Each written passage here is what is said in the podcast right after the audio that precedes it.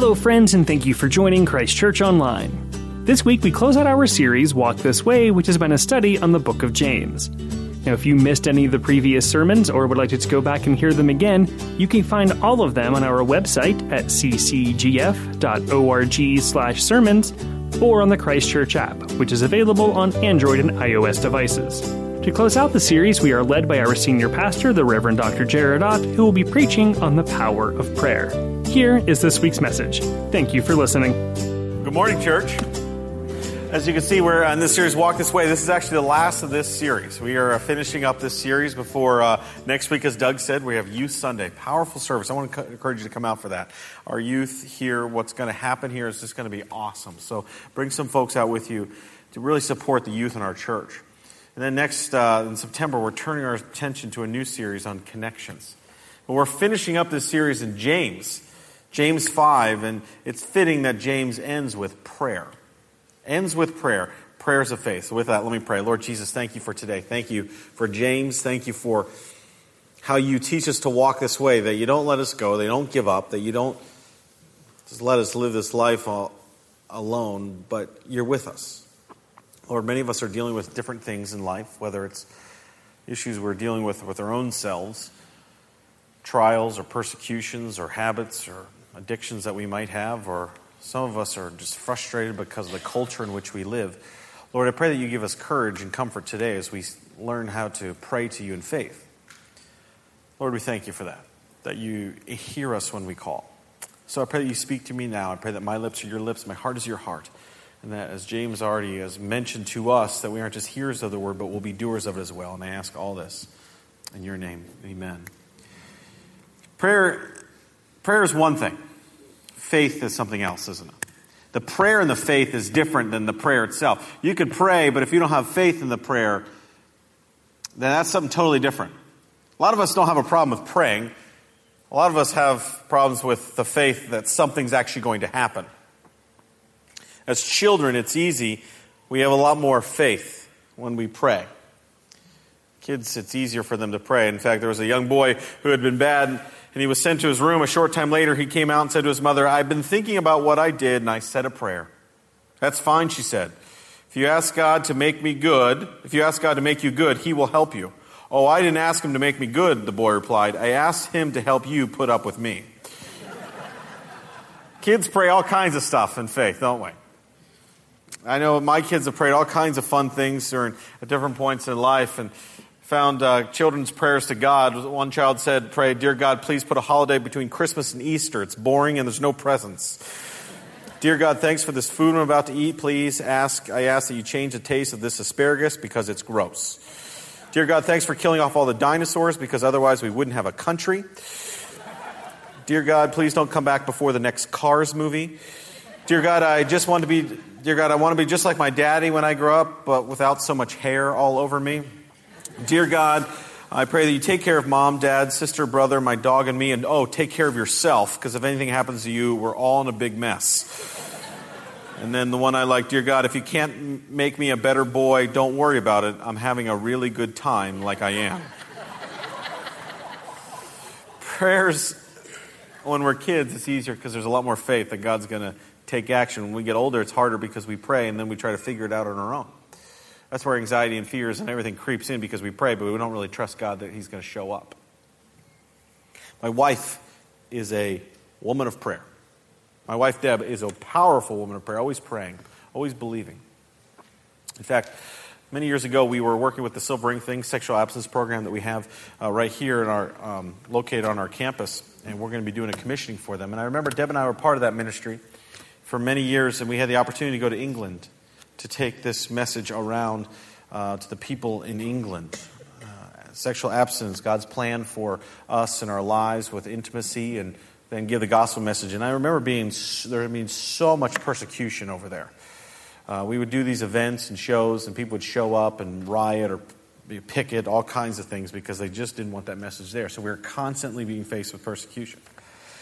We actually took 25 students from the church to England. I didn't know if that was a good idea or a bad idea, but there's 25 of them with us. And Deb and I were kind of responsible for all these folks. And I remember not only was there persecution and pressure from the people, but there was persecution and pressure for us just being there. Satan obviously did not want us there. In fact, I remember uh, there was one particular situation towards the end of the trip. We were on a, uh, a ferry that was taking us from England to Ireland and because we were going to do some events there. And our host uh, had neglected to find a location for us all to sleep that night. So there we are, 25 students, about five leaders, 30 of us.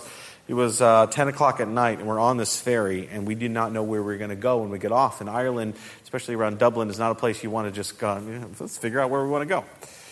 So my wife was a woman of prayer, was had a bag of quarters and one of those old payphones, and she was praying. I was praying the boat would stop rocking so I wouldn't pass out because I was not doing well on this boat. But Deb, every quarter that she put in, she believed in faith, said, Lord, I know that you have a place for us. And she put a quarter in, called the hotel or hostel. She had a phone book in front of her, and they all said full, busy, you know, you know, not tonight.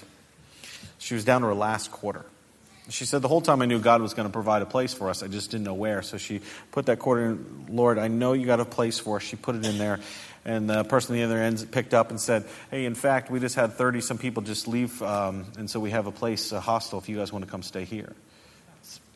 Power of prayer. But it's power in the faith of the prayer. There's faith in the prayer that we have.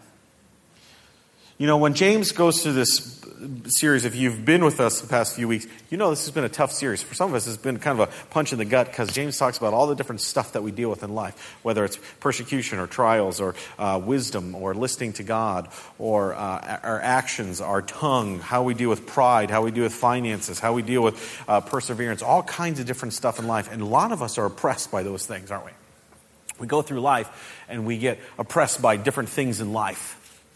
Some of us look at our relationships are a mess, our finances are a mess, our uh, home life is a mess, or we have no direction in life, we have no control in life, and we get oppressed. And there's times when it gets really bad. For some of us, we have a lot of fears or anxieties about things going on around us, whether it's internal or we look at the culture. You look at the culture, turn on the news, all these riots going on, you go, what's going on around here? There's oppression. James is talking to these people. He's talking to them and saying, hey, listen, this is how you're going to live out this life. When you go through this life, it's not going to be easy. We figured that out. If you're an adult, you've already figured that out. This isn't so easy, is it? To live a certain way, to live a certain way, the way the Lord wants us to live. As kids, kids, I got to tell you, it doesn't get much, much easier as you get older. It gets harder. There's persecution. You have persecution when you go to schools about how sharing your faith, who you are, trying to live a certain way. There's, a, there's oppression. And that's who James is talking to. And James says, listen, you've got to start with prayer. As pastors, we don't get a buy or pass on oppression. And if I could be a bit candid with you, a bit open, uh, some time back, I was really oppressed. Really oppressed. And that, that's the best way I could describe it. It wasn't because of any sin going on in life, I just was oppressed think things were going well at the church, and that's when Satan really likes to attack. And I felt this oppression on me like never before. In fact, it was so bad that I did not sleep for almost 72 hours. I felt this oppression over me saying, You can't do this, get out. This isn't good for you. You shouldn't be there. You can never handle this. And I felt that. 72 hours. I wrestled with it. I did not eat for three days. I lost 10 pounds in the process. I'm better. I gained it all back. Praise God. Somebody clapped for that in the first service. I really appreciated that. Thank you. Somebody thinks I need to add weight. Uh, but it was such a terrible oppression that I couldn't even think straight. And I don't know what it was. It was the, maybe it was the pressure of church or the just the going through life. I don't know what it was, but it was definitely an evil attack on me. So much so that I couldn't focus, I couldn't sleep, I couldn't eat. And I remember my wife, a wife, my wife, a woman of prayer, said, We're going to pray about this. God's going to take it away. And so I remember very, very clearly. We got down, it was, we were in our bedroom on the edge of our bed, and she grabbed my hands and she started praying. And her prayer was this Lord, we know that Jared's being oppressed and attacked. We believe that you're going to take it away. And I remember praying this, praying, and I don't remember actually feeling this, but when I woke up, I looked down and the bed was soaking wet because tears were just pouring out of my face. But as soon as she said amen, it went away just like that. Like day and night. Just went away just like that. I remember laying down in bed and slept for 12 hours. Woke up, had a normal meal, everything. That's the power of prayer. That's the power when we go through life and we deal with situations in life. Some of us are wrestling with things in our own life, whether it's families or whatever we just talked about, finances or perseverance or things in our own life or our culture. And we're so down and so tired and so oppressed that we're trying to find an answer. And what James is saying, hey, listen, you're down and out, you're being persecuted, you're being oppressed, you need to pray. You need to pray. And there's power in prayer. And when we look at that, we find prayer leads to all kinds of things. Prayer, first off, leads to comfort, doesn't it? Prayer leads to comfort. If you have your Bibles, uh, Doug just read it. James 5, verse 13 says, Is anyone among you in trouble? Let them pray. I'd love to ask, the, I'm not going to do it here, love to ask the question anybody in trouble? Anybody dealing with something right now? You need to pray. Is anyone happy? Let them sing songs of praise. You know, I love the fact that we sing and we praise and pray all at the same time on Sunday mornings. Why? Because they go hand in hand for spiritual strength. Spiritual strength, they go hand in hand. Suffering, all kinds of, we are going to suffer, not only as humans, but as believers. When we try to live a certain way, the culture says, listen, don't live that way. Don't follow what Christ is going to do. Don't, don't follow that way. You're going to live the way the culture wants you to live. That's not what this is saying. We're, it's going to be tough. Prayer leads to comfort. That's why 2 Corinthians 1 is very powerful. It says, Praise be to God the Father, the Lord Jesus Christ, the Father of compassion, the God of all comfort, who comforts us in our troubles. So that we can comfort those in any trouble with the comfort we ourselves receive from God. When we pray, God gives us comfort, doesn't He? Comfort, not because He changed the situation, but because He's in control. That's how we know.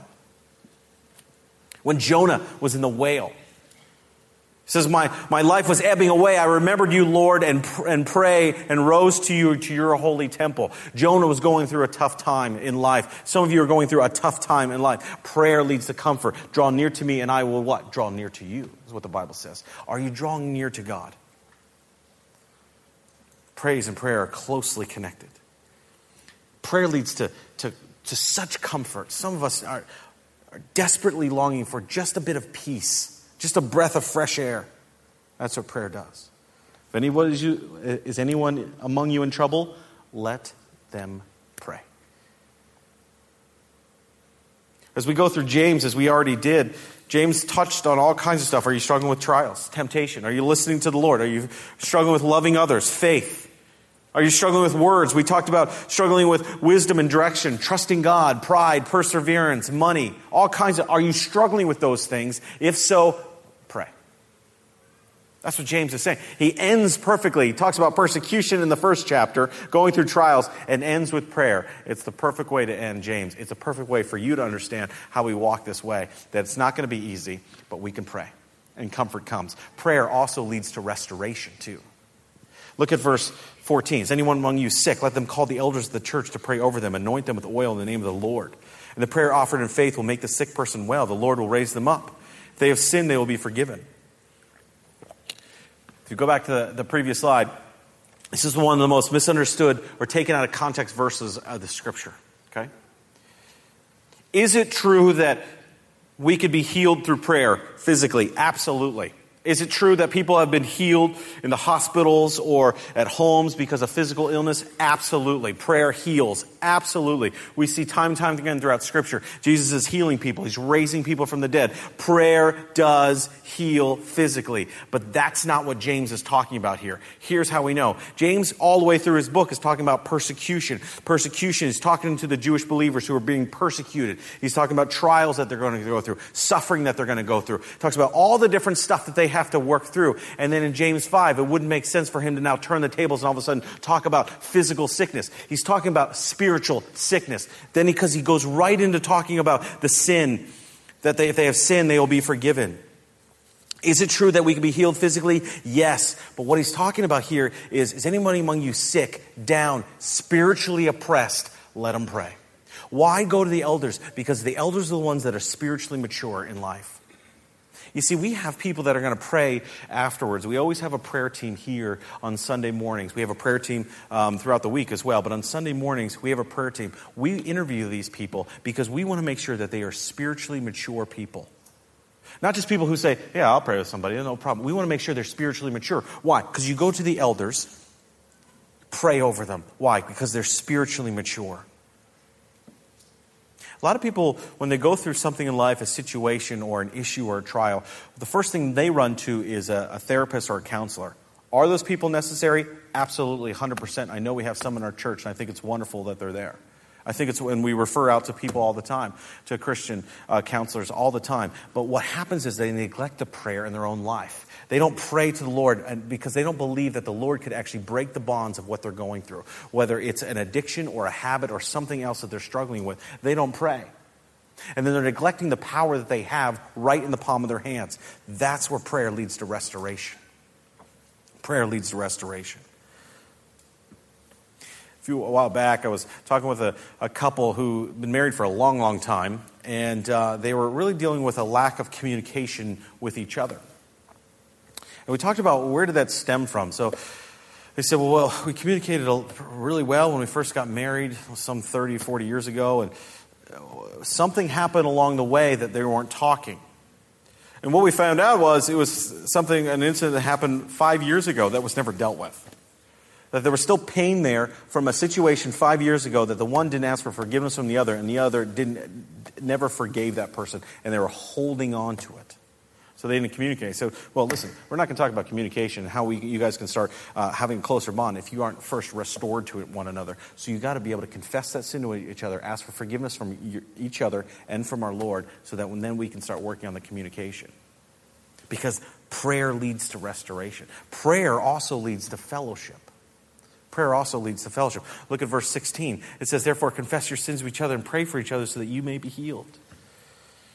Open sharing relationship with Christians. That's why we confess to each other. That's why we have times of prayer with one another. We have fellowship with one another. Why? Because Matthew 18, again, truly I tell you that if two or you agree about anything, they ask for it. It'll be done for them by my Father in heaven. For where two or three are gathered in my name, there I am with them. Isn't it wonderful to know that when we pray with one another as Christians in the name of the Lord, that we come together, that the Lord's with us? That's, that's powerful. What creates fellowship there. Couples, if you're listening, some of couples deal with intimacy issues. You want to have a better intimacy life, pray together. Why? Because prayer leads to fellowship. Prayer brings people together because we know we go through the similar things in life. We pray together. It leads to fellowship with one another. There's so much power that happens when you pray. Deb and I pray together every night. We pray about things that are going well. We give God praise for things that are going well. We, we lift up our hearts to Him, ask for things that are going on in our own lives, and then we yield to say, Lord, you know, use us however you want to use us.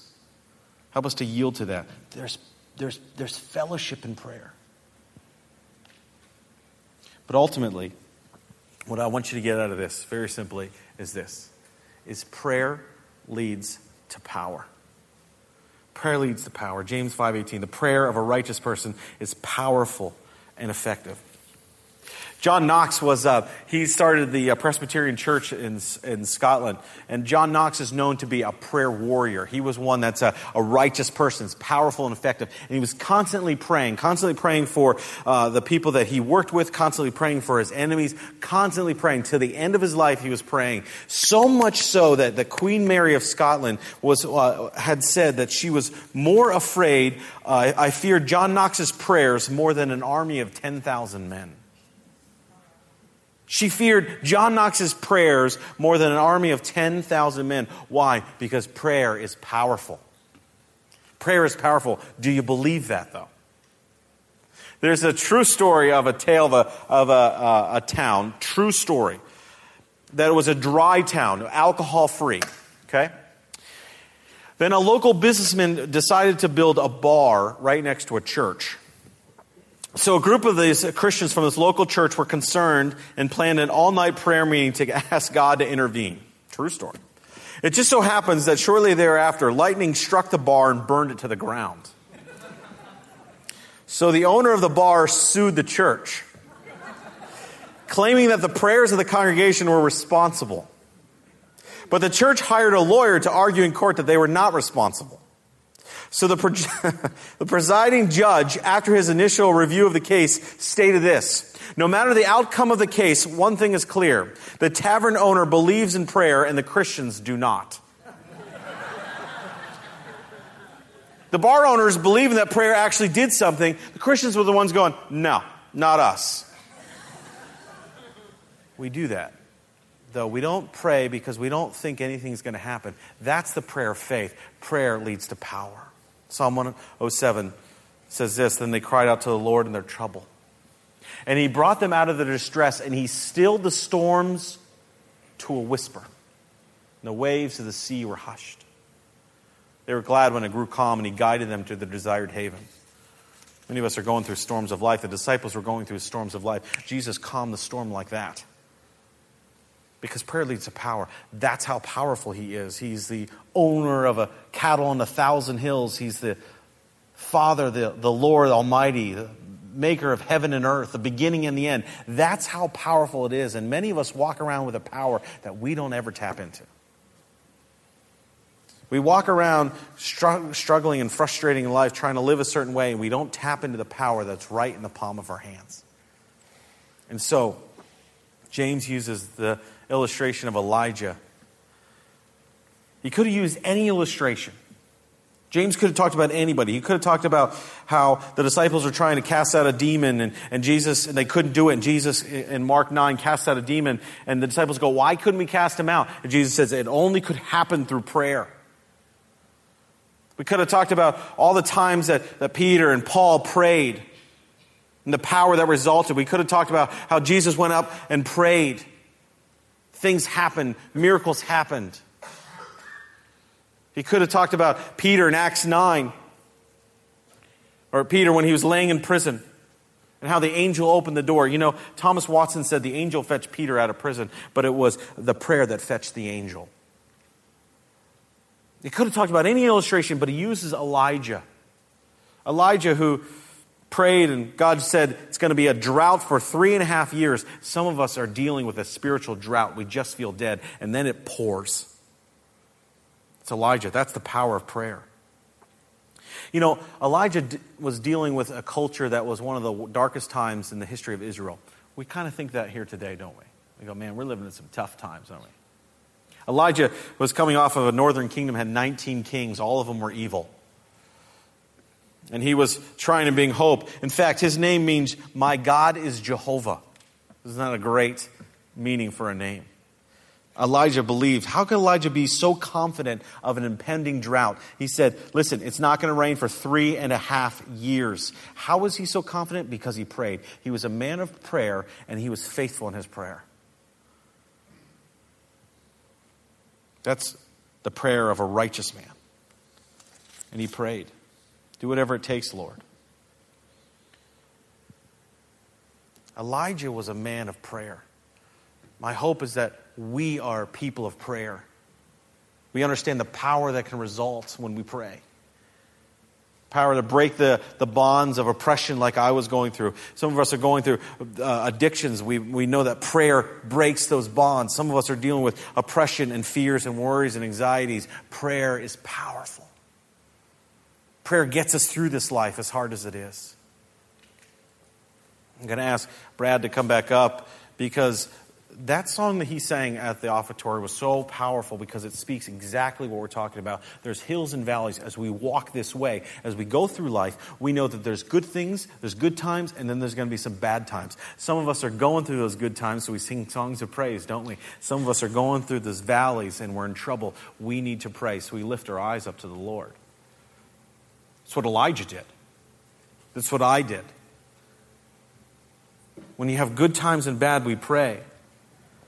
Elijah's story is great because it goes on that he has this big battle with the prophets of Baal. If you remember the story, great Sunday school story. It was there at this mountain. But he has this thing with these 40, 450 prophets of Baal who are saying, hey, this God, my God, is powerful And Elijah goes, okay, let's see how powerful he is. Let's do a little competition. We're going to go up to a mountain and you're going to build an altar. This is all in First Kings. You're going to build an altar, altar. You go first. You're going to pray and ask your God to light that altar on fire. And I'm going to pray and ask God to light, uh, my God to light my altar on fire. And let's just see what happens. And so these 450 prophets get up there and they build this huge altar. All these people are gathered around and then nothing happens. And Elijah kind of taunts them a little bit. He goes, maybe you should pray louder. Maybe your God's sleeping. So they start screaming all these prophets of Baal, they start cutting themselves in First Kings, praying out loud to this, this, this fake god of Baal to light this altar on fire, and nothing happens, and Elijah keeps taunting him the whole time. How is he so confident? He's confident because he's a man of prayer, he's a man of faith, isn't he? He knows his God's powerful. And so he says, Okay, it's my turn. It's my turn now. I want to show you just how powerful my God is. So he says, You guys stop, it's my turn. Take that altar. What we're going to do, we're going to put four jugs of water all over the altar. We're just going to douse it with water. So he has all this water poured on this altar, First Kings. And he prays this prayer. He says, Lord, the God of Abraham, Isaac, and Israel. Let it be known today that you are a God in Israel, that I am your servant, and have done all these things at your command. Answer me, Lord, answer me so that these people will know that you, Lord, are God, that you are turning their hearts back again. And instantly that thing went up in flames. So much so, it was so powerful that it burned up the whole altar, all the soil around it, and all the water that was there. All of it evaporated. That's how powerful it is. That's how powerful God is. Answer me, Lord. Answer me. Some of you need to cry out and say, Lord, answer me, answer me. Know that the power is there. When I was going through that time of oppression sometime a while back, it was instant. The power was there, and He took it right away, just like He burned up that altar. Do you have that kind of faith? Do you have that kind of faith? Prayer is a power we walk around that we don't even use. This song that we sing, Brad's going to sing, talks about the hills and the valleys. What do you do when you go through the hills and when you go through the valleys? He's the God of hills and valleys. I'm not alone.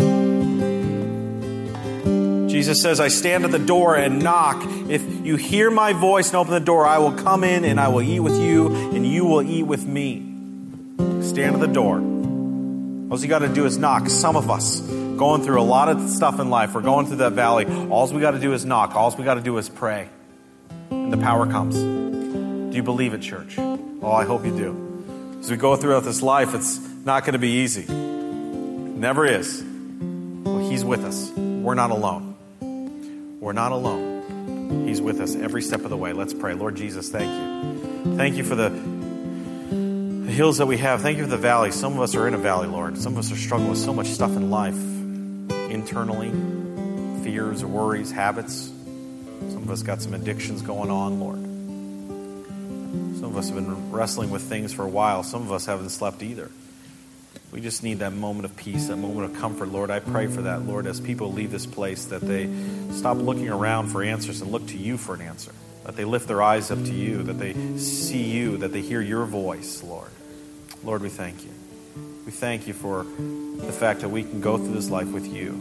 We thank you for what you're doing here at this church. Be with us as we leave this place. And I ask all this in your name. Amen. Would you stand with me as we close?